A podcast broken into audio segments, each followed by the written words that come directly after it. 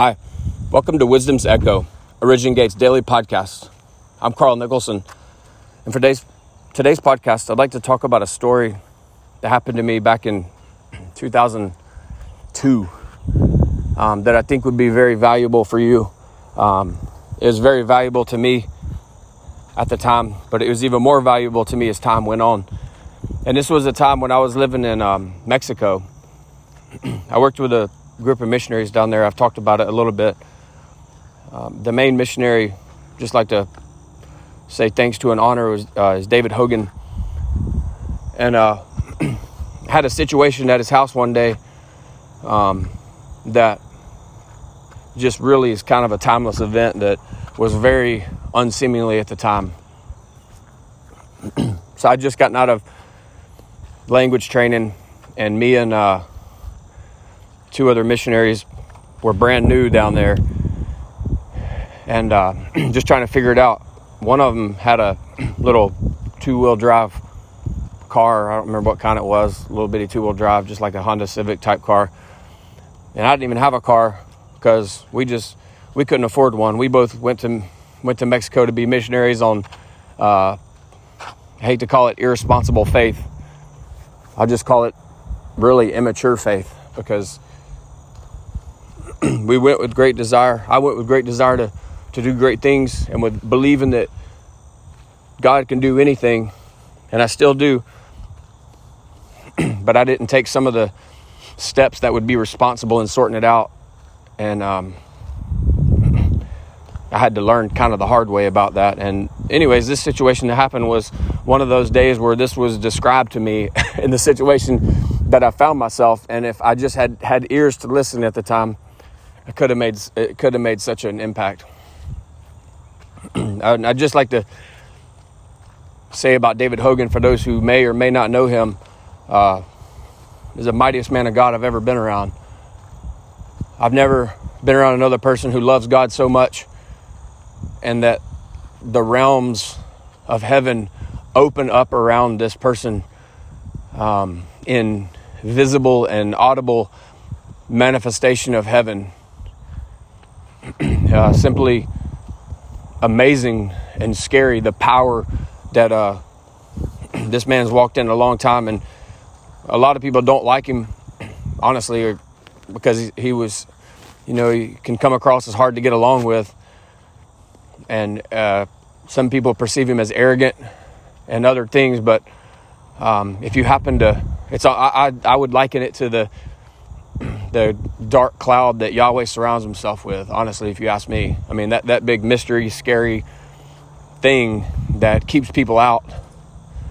Because what I found behind behind what people perceive as arrogant and just out of control is uh, one of the, the, probably the most humble person also that I've ever been around. That ha- I don't know if I've ever been around him a day that he didn't get teared up talking about souls or some miracle God did and and I've I've seen the guy physically uh, uh, take care of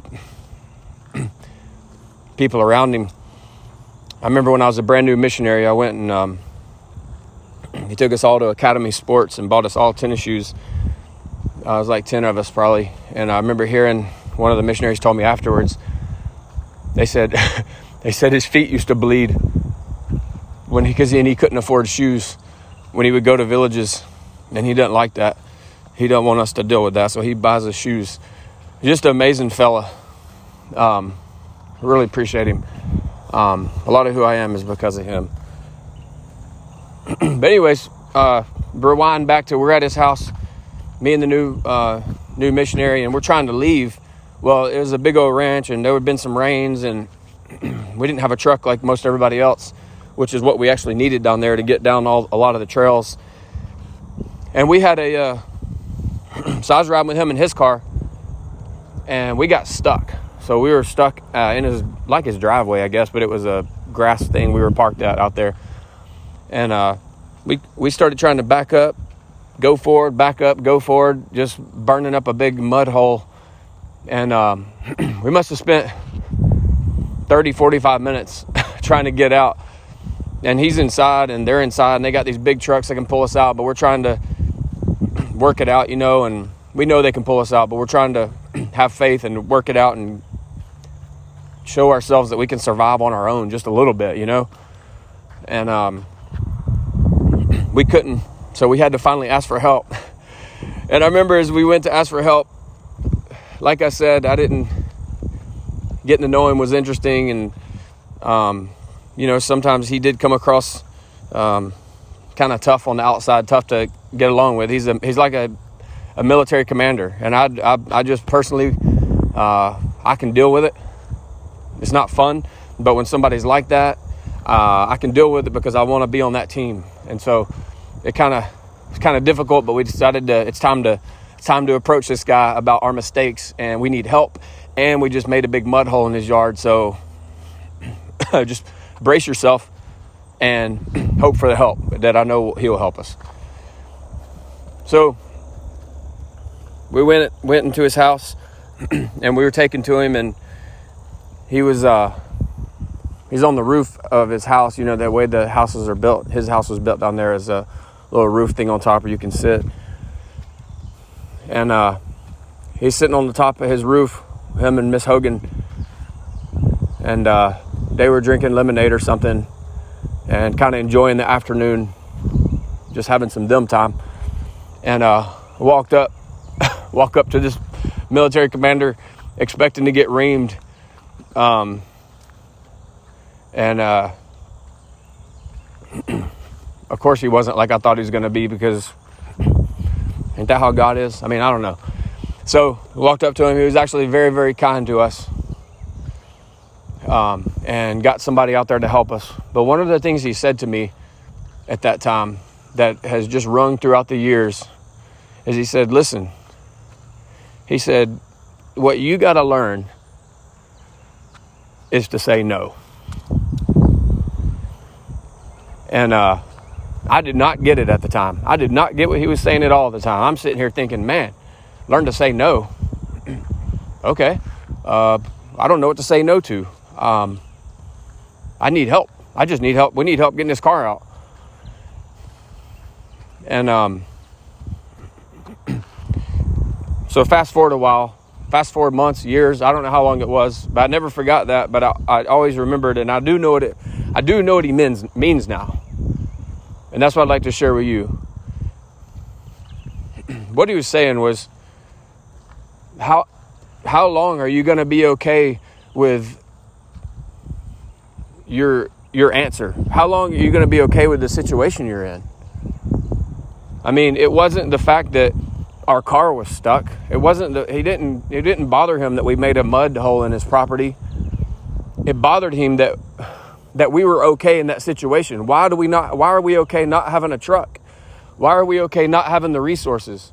Why are we okay with you know it's like losing so much that we just surrender and give up because the situation we're in fails so bad that we have to ask for help why don't I say no to something somewhere? No to being treated like this, no to my life situation, and do something about it. Was he able to help me? Of course he was. Was he able to help me at the point of failure? Of course he was. But don't you think what what what good is it going to do me if all I get helped at is the point of failure? I need success. We need success. I need to say no to just letting my letting my situation get to that and not be okay with it in the first place and get my life to a different place and get help getting there. Don't just ask for help when it fails. Ask for help getting to where I want to get. and then I get the full revelation of it. I mean, you know, so we got our awesome God sitting up there. Yahweh sitting up there. He loves us so much. And He has the resources. Of course, He has the resources to help us out of every rut and situation we can possibly find ourselves in. But when will we say no? What point? It's not just about us finding there is an awesome failure is an awesome teacher and it, it's awesome to experience failure because we can get over it but that's at some point the pattern needs to change and we have to say no and and go after and get the helps of god that that brings success and to find our own our ways out of failure That's what he was saying. When are you going to say no? You got to learn to say no. I got to learn to ask for the help. To, I want help for success. Um, such an awesome testimony. I, I pray that I pray that that's a blessing to you. Um, I just wanted to close up with one final thought because you know what happened to me was I ended up leaving there because I, like I said, irresponsible faith kind of is what I would like to call it because I, as much as I believed God could do anything, I didn't prepare, and in lots of ways I should have, and so I, I came home from the mission field feeling like I was a failure at the time, and uh, that's when I joined the military and. But my, my whole goal when I came home was part of part of me coming home, as much as I felt like a failure and as much as I didn't want to, part of that was me saying no no drove me from what I thought was going to be my what I wanted to do forever. But and I had to say no to myself in the now and give up the dream of what I thought was the ultimate pattern of serving God in order to actually do some action to get myself out of the rut that I had put my life in. I hope you understand that. There, there man, that is so. And um, so what I've done over the years is one of the things I did was go home and one, you know, it took. I've taken all these steps because I decided, man, I will work. I will. I will do what it takes to provide and have a family and to, you know, it's not. It's never about do I believe God can do some miracle and can God provide for me, but am. I,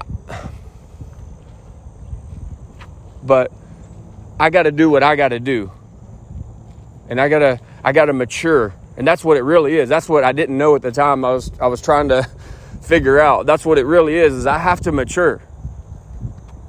We have to mature. It's not about giving our dreams up. It's it's about responsibility. Here's the final thought. I said no to myself. I learned to say no. I learned to say no. I'm so thankful for it. And no has gotten me a lot of places throughout the years.